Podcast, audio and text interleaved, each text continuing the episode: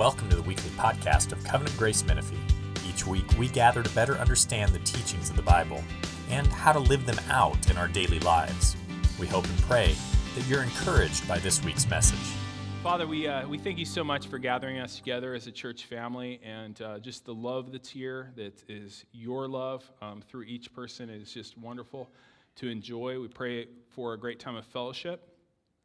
We thank you for inviting us so richly into, into worship, as Kenny did this morning, as he called us to worship, Lord, that we felt your heart in inviting us to this place. And as we come into this place, so Lord, we realize that we're sinners. We, we realize that we have erred and strayed from your ways like lost sheep. We have followed too much in our own devices and desires of our own hearts. We have offended your holy laws. We have left undone things which should have been done, and we have done things that ought not to be done. And so we ask, Lord, for your mercy. Almighty God, have mercy on us. Forgive us for our sins through Jesus Christ. And we pray that you would strengthen us to live lives of power in the Holy Spirit all the days of our life. Father, we are, as the old song says, prone to wander. Lord, we feel it. Prone to leave the God we love. And we pray you take our hearts and seal them for your courts above. Now, Lord, you are the one who can alone tame unruly wills and affections of sinful people. And so we pray, Lord, that you would do that for us. We pray that you would help us to love the things that you've commanded and desire the things you've promised. And we, we pray all this with great boldness because we come through your Son. And we pray this with great hope, knowing that you've done it so many times before and that you do desire to feed your lambs, your people. And so we pray that you do that through your word this morning. In Jesus' name. And all God's people say, amen. So here we are. We're at the end of First Peter, and it's a series called uh, Keep Going, and we've kept going, and we've made it all the way here. And it's a book about perseverance. It's a book about perseverance through suffering. It's a book about perseverance through suffering following Jesus. And um, it's a book that really is designed to give you strength to endure, to, to strengthen your spiritual bones and your spiritual muscles, to give your spiritual heart and lungs more endurance so that you can keep going following Jesus. It's about perseverance. And this week I was at a table in our backyard just working on this, and I was admiring my cactus, and I was thinking about how much I prefer perennials to annuals. I greatly prefer perennials to annuals. You guys know the difference, right? Perennials are plants that just keep on going, right? Annuals kind of come up, they spring up, they're real flashy, and they die. And a lot of times annuals are really pretty. That's what's causing all the traffic on the fifteen, you know, with all the uh, poppies and stuff. That's what's causing Josh Haines allergies at this very minute. And they're often beautiful and flashy, and they spring up, but then what happens? We all know it's going to get hot, and they're all just going to die out, right? But perennials keep going. Now, perennials are not always beautiful. Sometimes they're beautiful, sometimes they're not so beautiful, but they persist. And our backyard is full of all kinds of things you'd want kids to be around, like aloes and agaves and cactus and stuff like that. The ultimate perennials, right? And my favorite is in the back corner on the left side, and it's an ocotillo. I don't know how many of you guys know what an ocotillo is, but it's um, I love this plant. It's kind of a plant from my childhood because we go to the desert all the time. And it's these long, slender, like, wooden cane things with thorns on them. It's super, yeah. like, angry plant, right?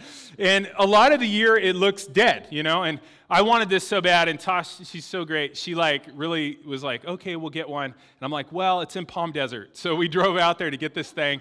And when you get it, like, it had leaves on it at that time, and they wrapped it with this, like, paper so that you could somehow handle it, because otherwise, how do you even get it in and out of your car and stuff?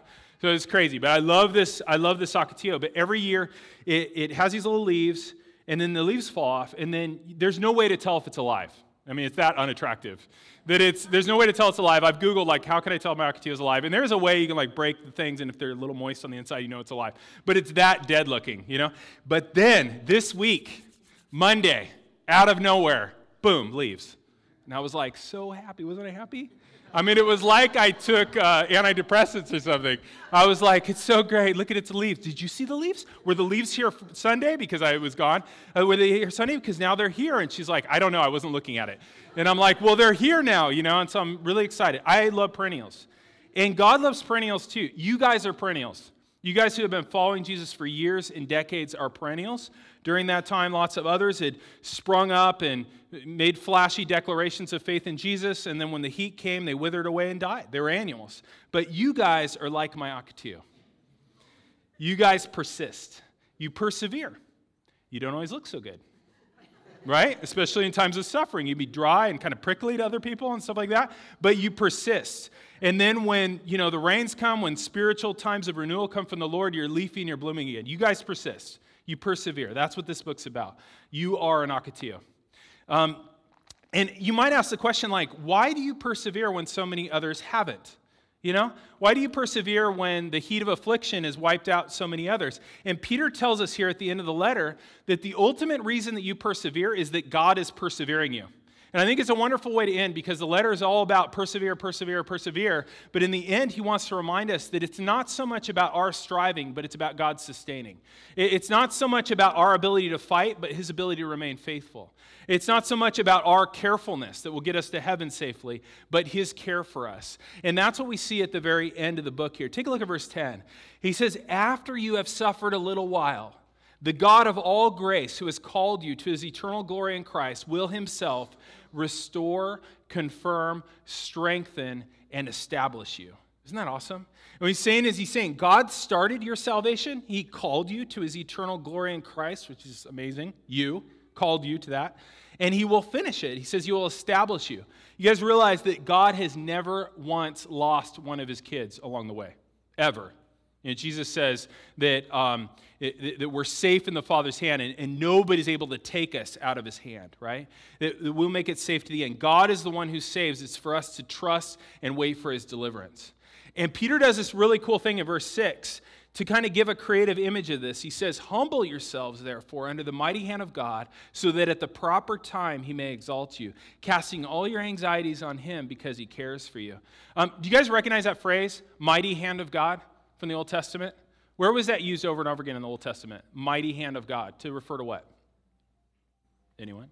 Mighty hand of God. Outstretched arm. The Exodus, right? Over and over again in the Old Testament, it talks about the Lord brought his people up out of Egypt with a mighty hand and an outstretched arm. And I really do think that Peter's wanting us to pick up on that mighty hand thing and think of an Exodus. And think of the fact that Jesus, in God, Jesus has, uh, in, in Jesus, God has given his people a second Exodus, that he has rescued us out of a greater household of slavery, out of a greater Egypt, out, out of the kingdom of darkness, right? And he's rescued us from a greater tyranny to a greater Pharaoh, which is Satan, right? And he's and he's done it through a greater Passover. Remember the Passover? They slaughter the Passover lamb. They put the blood on the doorposts. That we have been rescued out of the land of bondage by Christ, the true Passover lamb. And his blood on us makes God's judgment pass over us so that he doesn't affect us. Um, And that we're being led now through the wilderness by a greater Moses, right? That Christ is leading us through the wilderness to the true promised land. And that true promised land is, is the new heavens and the new earth, the new world to come. He's leading us to it. And just like in the Exodus, guys, God alone is going to accomplish our deliverance, right? God alone will do it. And that's why he says in verse six, humble yourselves under the mighty hand of God, so that at the proper time he may exalt you, casting all your anxieties in him because he cares for you. So we humbly wait under the mighty hand of God, waiting for the inheritance of that true land. But Peter gives us here in this last passage, because it's it's kind of a whole bunch of final greetings and stuff, and sometimes you don't know what to do with passages like this. But I see in the end of this passage three practices that we could be engaged in as we wait under the mighty hand of God, so that we will be more fruitful in this time. Going back to the Akatio example, that you could flower and be leafy more of the year, right? There's three practices that he has here, and the three practices are these. Spiritual warfare, maybe you saw it in the reading. Second one, gospel tenacity, standing firm in grace. And then the third one, warm fellowship. And I was talking to Chad about it this week, and he was like, you know, it's kind of interesting because different Christian traditions kind of have emphasized one over the other. And I, that got me thinking about this. He was like, you know, you think about spiritual warfare, you think of kind of a charismatic type tradition. When you think of gospel tenacity, you think of like the Reformation tradition. I mean, we've been tenacious about the gospel since the sixteenth century, right? I mean, this is that's the thing that, that the Reformed tradition does. And then I was thinking about that warm fellowship, and I was thinking of kind of the monastic tradition, you know, of Christians gathering together, living together as brothers and sisters. And, and so what what God's calling us to do here is to, is to have all three of these, right? It isn't that one tradition should have this and one should have that. We should all have a, a spiritual warfare that we engage in. We should all have a tenacity about the gospel. We should all have kind of that warm fellowship. It's not, because one kind of plays on the other, right? Like the gospel tenacity, that's great for us, like kind of cerebral types, right? Thinking about clarifying the gospel and, and digging into it. And maybe the, the spiritual warfare part kind of it, it plays more to people that ha- are more emotionally oriented or something like that. And then maybe the monastic plays to more kind of the people that aren't the loners but are kind of communal. But we're called to have all three of these. So let's look at them. The first one is spiritual warfare. Look at verse eight. Be sober-minded, be watchful. Your adversary, the devil, prowls around like a roaring lion seeking somebody to devour. Resist him, firm in your faith, knowing that the same kind of sufferings are being experienced by your brotherhood throughout the world. Um, fruitful perseverance, right, requires practicing spiritual warfare. And you might say, like, warfare? That's kind of crazy. I, I live in a very safe place. I don't deal with war, warfare. Why warfare? We are engaged in spiritual warfare because we have a devouring enemy, okay? Verse eight, your adversary, the devil, prowls around like a roaring lion, seeking somebody to devour. And at this, if you're kind of a modern person, you might think, come on, Eric, you really believe in like a literal, personal Satan? You believe in a real devil? You know what I'd say to you guys? You don't. Like, how do you explain the evil that springs up in this world? I mean, deep evil. You could say, well, you know, they had bad childhoods. No, no, no, no, no. There's something deeper here, okay? There's something worse here that springs up, even in our own hearts, right? But certainly throughout the world. And, and it makes a lot of sense that there's a personal force behind that. I mean, if you believe in a God, it makes very sense, lots of sense to believe in a devil. In fact, I think the devil is one of the most believable parts of the Bible when you look out at the world. He's behind the evil in this world. He's behind the evil persecution that these poor people are facing in the first century. It says in verse eight that Satan, he prowls, so he's hunting. He roars. The intention of that is to terrify you, um, make you freeze up. He devours. He desires to devour your life, your marriage, your kids, your family, your our church, our community. He's a devourer. That's what he does. And spiritual warfare in this text involves two main things, vigilance and resistance. You see him in verse eight? First, the vigilance. Look at verse eight. He says, but uh, be sober-minded and be watchful. I think we all need to be reminded of this, especially in our culture where everything seems kind of peaceful and kind of good, and we're kind of materialistic and consumeristic. He says, be sober-minded, that there's a type of spiritual sobriety we need to have. Because, guys, sin, like alcohol, intoxicates us. It makes us stupid. It makes us confused. It makes us spiritually drowsy and easy prey for Satan, right? It's like you're walk, sleepwalking in a lion enclosure. Right? That's what it's like if we're not awake. So it's like, hey, we need to wake up, right? We need to like come up to each other and be like, psh, psh, psh, psh. You ever do that? Somebody's talking to you and you're like, man, you seem so spiritually just stuporous. You like you've just kind of, you're not sober-minded. You you could do that lightly, you know? You could just shake them and you could do this. And you'd be like, wake up. You know, you have a real adversary. You're walking right into it. He says, be watchful too. Being watchful, being vigilant. That we need to be able to recognize his attacks when they're coming and when they happen, to know that they've happened. And I'm not saying from this passage, and you guys who know me know that I, I don't think this, but I'm not saying from this passage that every struggle we deal with is the devil or demons. But I'm saying we should consider it, and a lot of us don't, right? Some of us are fairly oblivious to his attacks. We think really about the material, we think about the psychological and the chemical and the social and things like that, but we don't think about the spiritual, right? Um, this is an area that I tend to be kind of oblivious in, and I'm growing in that area. A couple months ago, um, Wayne, he always, he's not here because he's on a trip, but he sits right here, okay? And it's like watching me. And um, and before before service, he'll often pray for me out here. And it's so great, like very intense, wonderful prayer before I come out here, which is so awesome to receive. And he's like, how did your week go? And I was telling him, and he goes, man, it sounds like you're under attack. And I was like, really? Do you think? And he went like this. He goes, Lord, please, finally get it into this man's head that he's under attack. You know, it was so funny. It was like a Fiddler on the Roof was like Tevye or something. He's like, please, Lord, finally get it into his head. You know, it was so helpful. But what are some signs that Satan might be on attack? Division, huge. Think about that in the church or in a family, division. Persistent anger is a sign that Satan's on the attack. Um, in Ephesians, it says, don't let the sun go down on your wrath or give a foothold for Satan. Um, slander, something he loves to be about. Um, violent outbursts, we see that a lot in the Gospels, with people just kind of going crazy and, and having violent outbursts. Um, enslaving, self-destructive behaviors, you know, are something that Satan is very much into. We see that in the Gospels. We see that like with the demoniac and stuff. But you could see that on a much smaller scale of behaviors that are self-destructive that we get caught up in. False teaching is a sign he's on the attack. Um, maybe sudden, overpowering emotions. I mean, I've kind of wondered that for myself. It was depression, anxiety, things like that. And sometimes it's just like all of a sudden, bam, and you wonder, like, is this spiritual? Is this is this an attack? Is this just, you know, is this something chemical in me? Is this, what is this? I don't know. And what I'm saying here is that Satan is not the only reason for those things, okay? But it's one of the differentials we should think about. You guys know what differential diagnoses are? So in medicine, I'm a vet, and one of the, one of the things we do, if we have a, like, you have a cough, okay? You don't go, oh, it's bacterial, give it antibiotics. No, you make a differential list. Cough, could be bacterial, could be viral, could be allergic, could be cancer, could be, you know, some sort of uh, autoimmune thing. You make a list, right? And then you go down the list and you run tests and stuff. What I'm saying to you guys is that some of you never have the spiritual on your differential list, and you need to, because you're not being watchful. Some of us have become practical materialists. We don't even consider spiritual reasons for why we might have tons of drama in our house, or or tons of difficulty in our own hearts, or whatever. You know, we need to think about that. Ephesians six twelve says this, and some of us really need to hear this verse.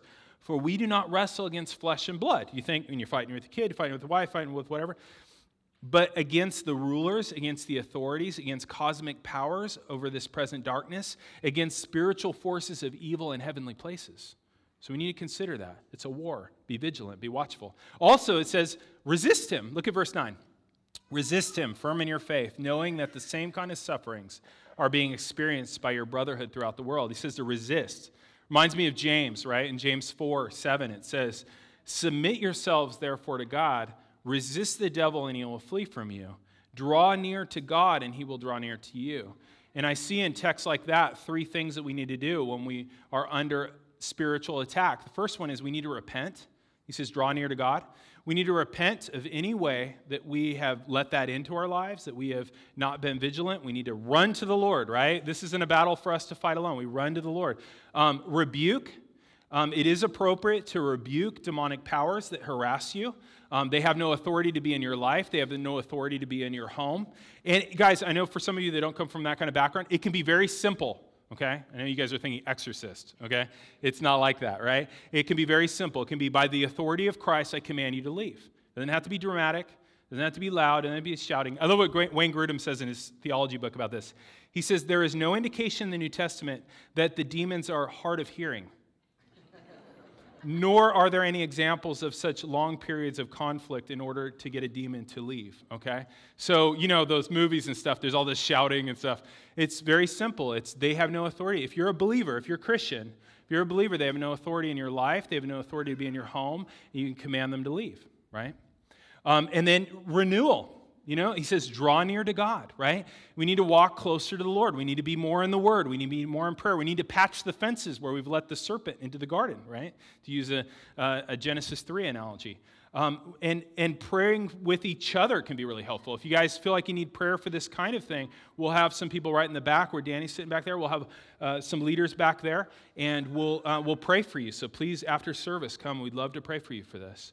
Um, Grudem says this also, Christians must resist, expecting the enemy will flee, God's kingdom will advance, they will grow in faith and holiness through conflict, and that God will take Satan's plans for evil and turn them for their good, right? That's the confidence we have in the kingdom. And so practicing spiritual warfare. Secondly, the third, second practice is gospel tenacity. Look at verse ten. And after you have suffered a little while, the God of all grace, who called you to his eternal glory in Christ, will himself restore, confirm, strengthen, and establish you. To him be dominion forever and ever. Amen. By Silvanus, a faithful brother, as I regard him, I've written you briefly, speaking about his letter here, exhorting and declaring that this is the true grace of God. Stand firm in it. Peter here summarizes his whole letter by saying, this is the true grace of God. You know, these five chapters, this is the true grace of God. And then he says, stand firm in it. We need to stand firm in it. That's where I come up with the term gospel tenacity. Just stand firm in it. We need to hold on to it. This whole letter, First Peter, is not something that we should leave today, right? This this this little letter right here, with even with its thirty-five commands, is all grace. whether it's the thirty-five commands or whether it's the gospel realities in here, this is the true grace of God. If we could just but know it and remember it and stand firm in it and hold on to it and love it and focus on it and center our lives around it, we'll be fruitful all the time, even in suffering. Like, this is the thing. Look at, look at just a few pages. One, two, three, four, five pages. You could just know this. You could just, you know, snuggle up with it and know it, right? Yeah, you're waiting for me to do that. Stand firm in it. Um, and we need to remember, guys, that, that from beginning to end, our salvation is grace. That's what he's getting at here with stand firm in it. From the beginning, if you look at verse ten, he says that he called you to his eternal glory in Christ. God, the God who made the universe, the God who made you, called you specifically to his eternal glory in Christ. Isn't that amazing? You say, me? Yes, you. That's what it says. He started your salvation. He'll finish it. I, I think it's so cool that Peter ends this letter on an emphasis on God's sovereignty in our salvation, that God is sovereign. He's the one that keeps us saved. The theo- theological term for that is perseverance of the saints, saints being all Christians, that all true Christians are kept until the end, that God himself sustains them. And in this, this is the same way he started the letter. Remember, chapter one was all about that. And now he's circling back to remind you, after he's told you all these ways to persevere, he goes, God's going to do this for you. You remember how it started? I want to draw you a diagram. So this is a this is like more of a diagram that I did before, but I've like added to it. So I don't know if it's going to fit now. But um, you remember ver- how verse two started in chapter one? Take a look at it, First Peter one. So it started with telling us,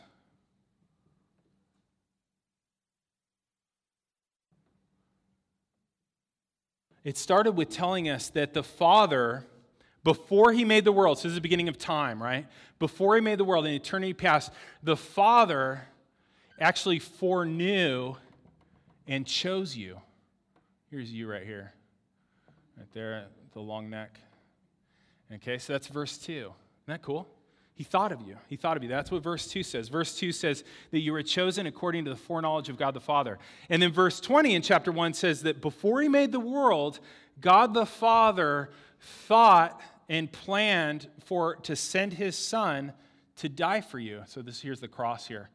And so the, the dotted line's like his foreknowledge, right? So he's he's thinking. He even before he made the world, he thought of you and he thought of how he'd save you through Christ. That's verse twenty, right?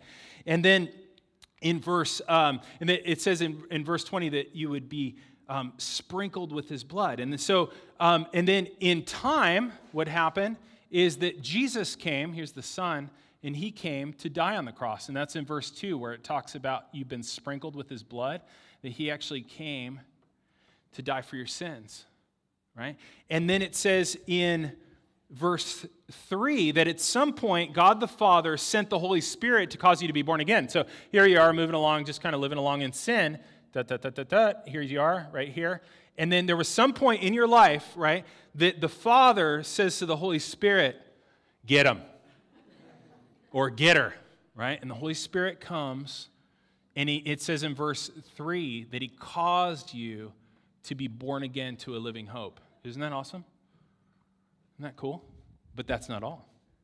It also, in verse four, it says that God is keeping your inheritance safe for you. So what's the inheritance? Well, the inheritance is that he is going to make all things new, right? And in a world with Christ reigning in that world, because it's it's not just like an ethereal heaven. It's like a, it's a new earth with Christ reigning. We get to be in Christ's presence. That's a crown, I know. It kind of looks like hair. Um, but it says in verse four that that that he has kept this safe for you. Verse four, I'll read it to you. Verse four says, to an inheritance that is imperishable, undefiled, unfading, kept in heaven for you. Right? And not only that, but in verse five, it says that he guards your salvation right now by keeping you believing. So you're being guarded. I, I think this is amazing because look at this. So it's like protected on both sides. Like your inheritance is being kept and you're being guarded. He keeps you believing, so your faith will never break. And not only that, but verse seven says that whatever sufferings we encounter along the way here, I'm going to make some fire. Right? Does that look like fire?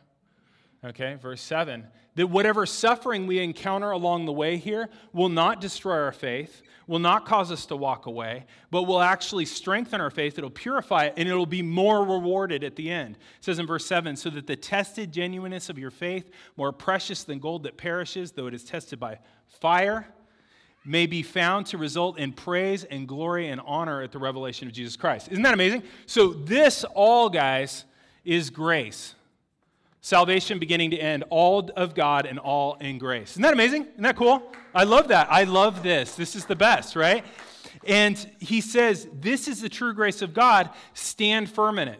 So practice gospel tenacity. How do we do that? How do we practice gospel tenacity? How do we stand firm in it? We do it, guys, by dwelling in this book, memorizing this book. Um, we do it by discussing this book with one another over coffee. I hope you guys do that sometime during the week. You open it up and you discuss it with another believer. You do it by reading it at dinner. You do it by preaching the gospel to yourself. Do you guys do that? You preach the gospel to yourself? Martin Lloyd-Jones said this, have you realized that most of your unhappiness in life is due to the fact that you are listening to yourself instead of talking to yourself?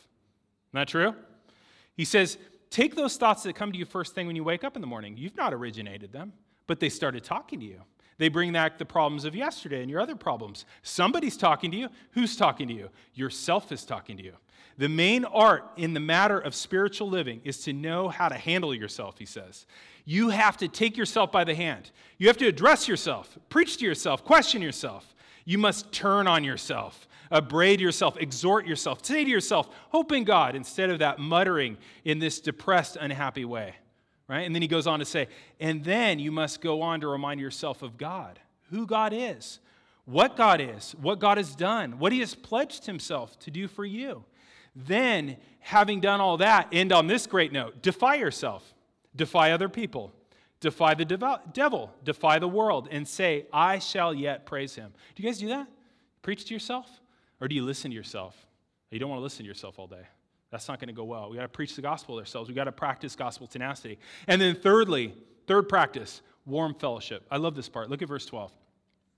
By Silvanus, a faithful brother as I regard him, I have written to you, exhorting and declaring that this is the true grace of God. Stand firm in it. She who is in Babylon, who is likewise chosen, sends you greetings. So does Mark, my son. Greet one another with the kiss of love. Peace to all of you who are in Christ. So he talks about practicing warm fellowship. And I love the end of epistles when they kind of talk about the people that... Um, kind of lesser-known men and women that are working with them in the gospel. Because a lot of times we get this idea that the apostles are like these lone superheroes, like that they're out there doing it all with the cape, right? We kind of think about it as um, like Batman, okay? Because the others kind of work together. Batman without Robin, Lego Batman. I don't know if you've seen the Lego movie. Lego Batman, kind of depressed in the cave by himself, does everything alone, right? That's not what the apostles did. When we look at the epistles, the ends of them, we find out there's all these people working with them, right? Lesser known men and women that are working with them on mission. We see that in the book of Acts.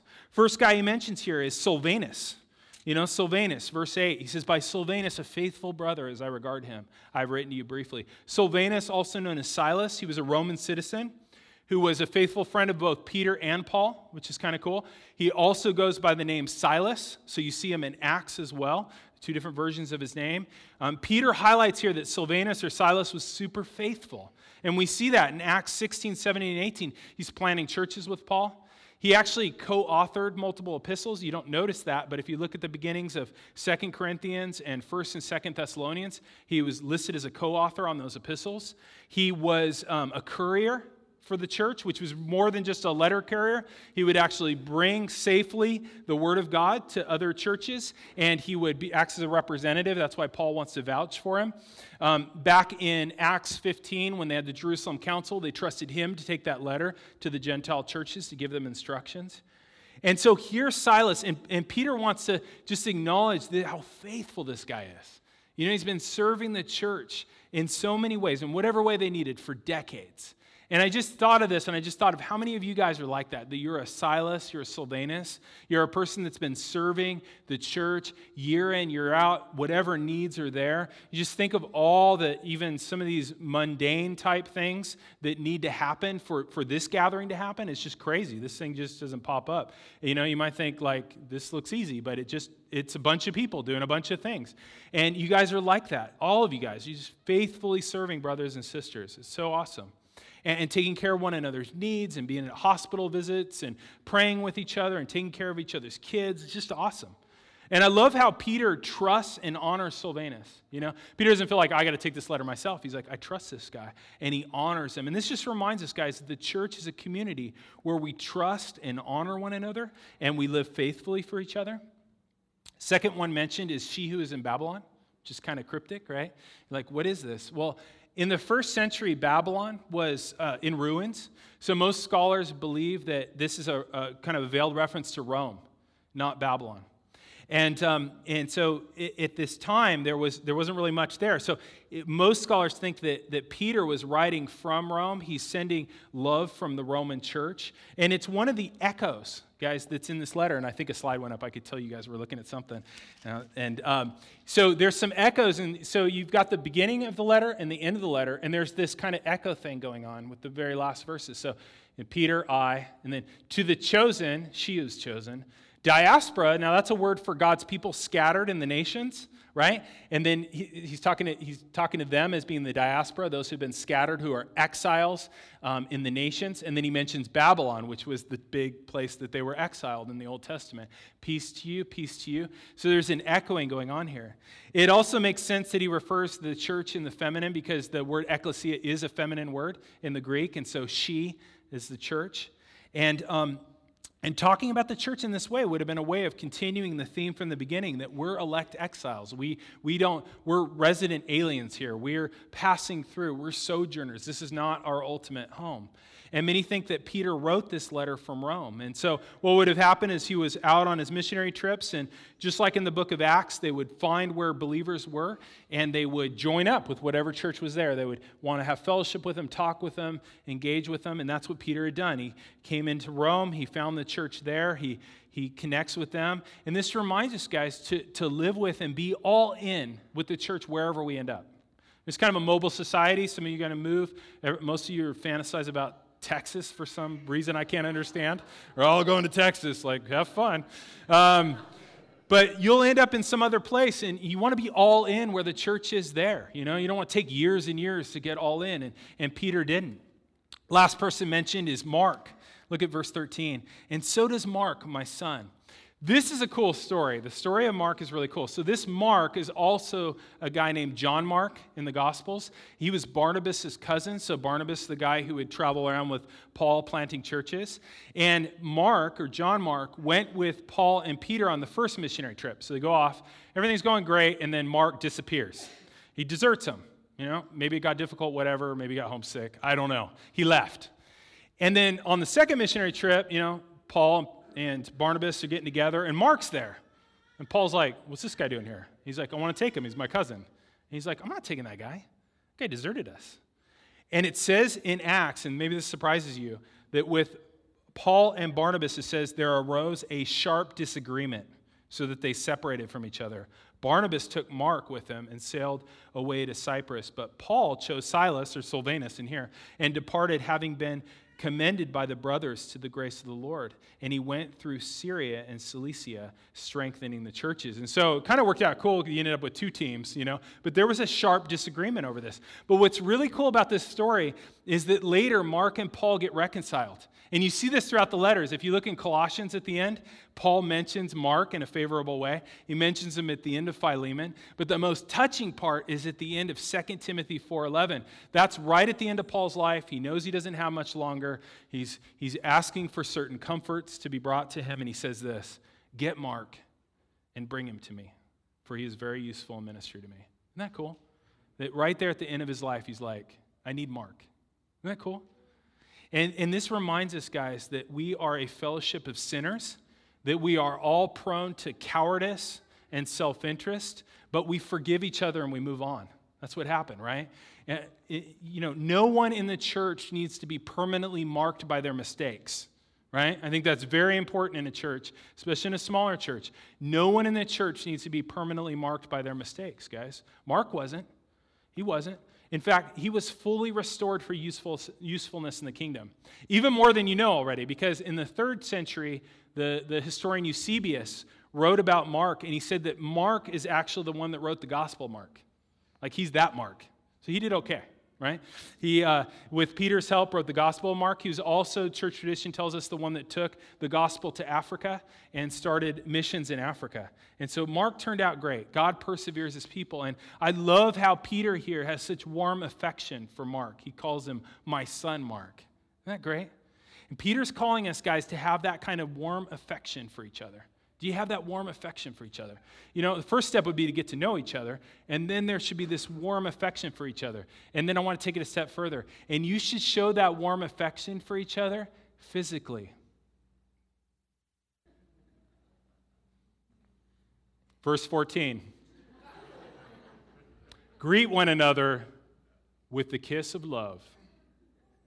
And I know what some of you guys are thinking. You're very uncomfortable, and you're thinking, dear Lord, please me, make kiss mean something different in the Greek.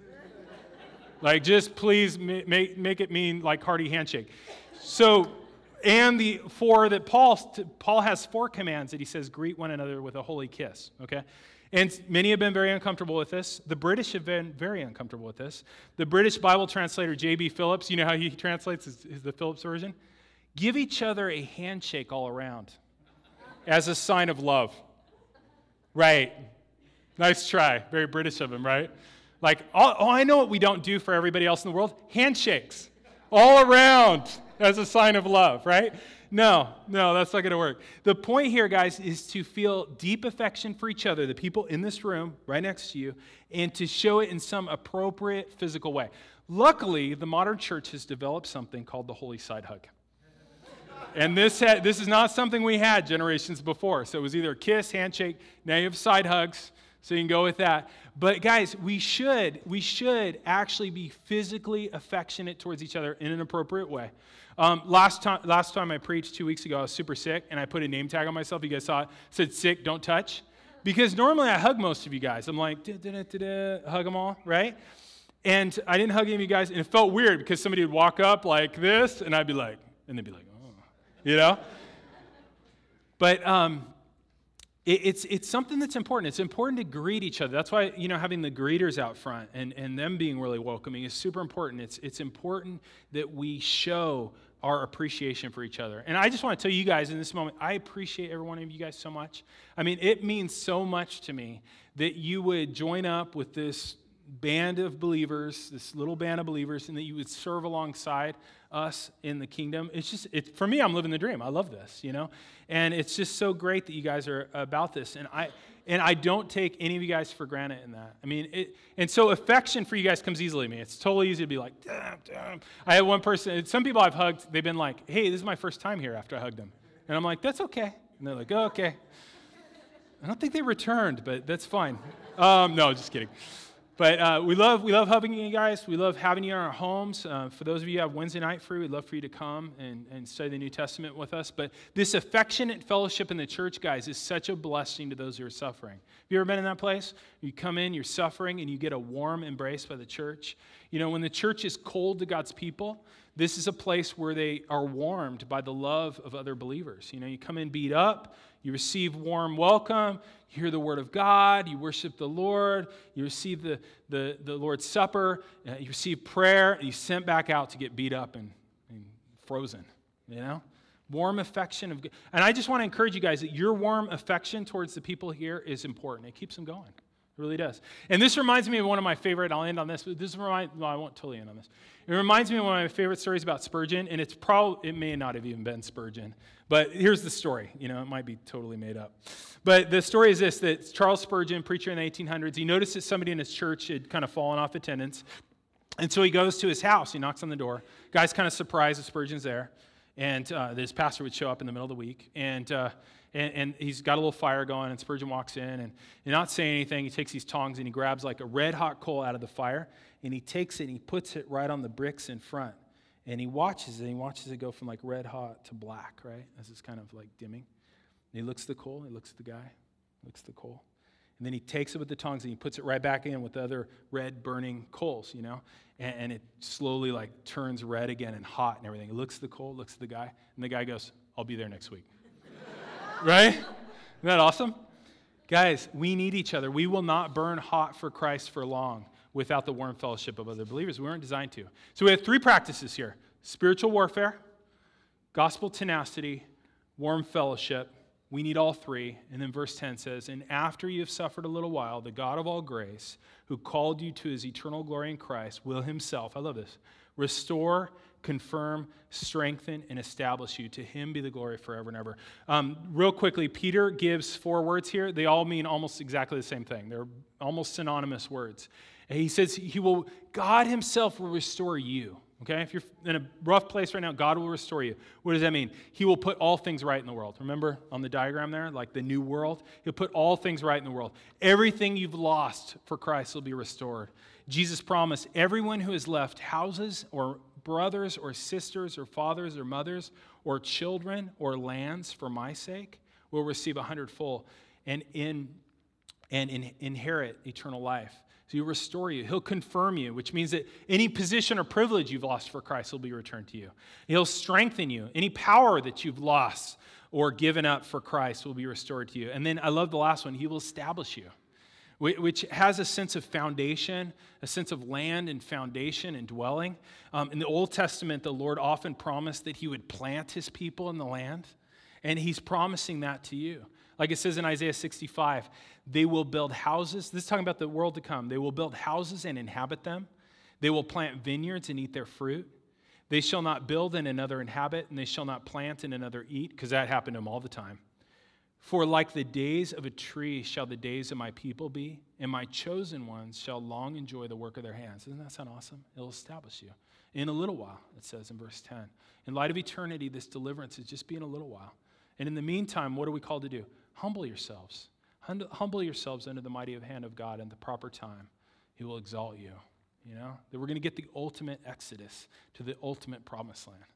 And, and the Lord's Supper, guys, is a reminder of that exodus and that promised land. The Lord's Supper reminds us of Christ, who is the true Passover lamb, right? Who offered his own blood to cover our sins. Just as the Passover lamb was slaughtered and that blood was put on the, the doorposts of their homes so that the angel of death passed over them. That's why it's called Passover lamb. Passed over them so that they weren't judged along with the rest of the world. Christ's blood has been placed over us so that the judgment of God just passes right over us, that we aren't judged along with the world. The cup reminds us that Jesus' blood covers every one of your sins. Recent, past, future, covers your sin. The Lord's Supper is also a way that God feeds us. Remember that the Hebrews in the wilderness, as they were wandering through the wilderness on the way to the promised land, they were fed manna. And this is one of the ways that God feeds us and sustains us in our wilderness journey to the true promised land. The Holy Spirit, as we take communion, mysteriously brings the true spiritual presence of Christ into us in, in a fresh way as we take the bread and the cup, so that even now we receive some of that spiritual restoration and confirmation and strength and establishment as we wait for the reality of those words to come. And so if you're trusting in Jesus and you're not trusting in anything that you've done to be welcomed into that land and welcomed into the presence of God, then we'd ask for you during this next song, this first song, come forward, take the cup, take the bread. The bread's always gluten-free. And hold on to him. And then what we'll do is right after the first song, we'll all take it together. Let's pray. Father, we are thankful for the way that you feed us, that every time your word's open, every time we hear your word, that you yourself speak and encourage and fill us and feed us. And as you have fully fed us with the holy word of your uh, holy food of your word, we pray, Lord, that you would now fill us with the holy food and drink of your table. We pray, Lord, that you would strengthen us for this week to continue. We pray that you make us fruitful, you make us faithful. We pray, Lord, for this time of worship, that it would be um, a blessing to you, pleasant aroma in your nose. And we pray, Lord, that our, our gathering afterwards, as we talk with each other and pray for each other and encourage each other and just joke with each other and enjoy each other, Lord. We pray that you would feed us through that too. In Jesus' name, amen.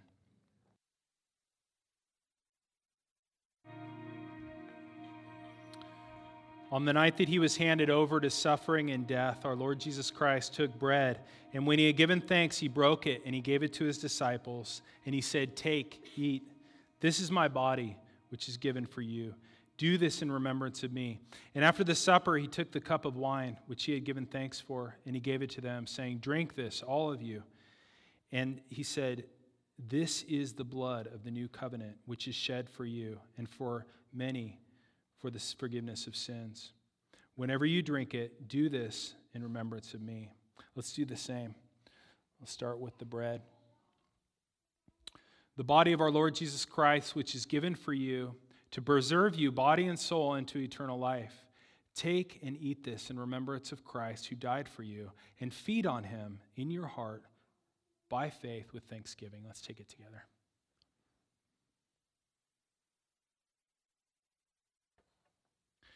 And then the cup, the blood of our Lord Jesus Christ, which was shed for you, to preserve you, body and soul, unto everlasting life. Drink this in remembrance of Christ's blood shed for you, and be thankful. Let's take it together. Father, we thank you that you have given us the physical as well as the word, that we have the word to hear, and then we have these physical things of baptism and the Lord's Supper as physical reminders of what you've done in Christ for us. We thank you for that. It's so helpful for us. And we thank you also, Lord, that you've given us each other to be physical reminders of what you've done for us in Christ. And we pray, Lord Jesus, stay with us. Be our companion on the way. Kindle our hearts and awaken our hope that we may know you as you are, revealed in the Scriptures and in the breaking of this bread. Grant this for the sake of your love, we pray. In Jesus' name, amen. Thank you for listening to this week's podcast. If you'd like to know more about our church, you can email us at info at covgracemenifee.org. May the Lord bless your week and guide your steps.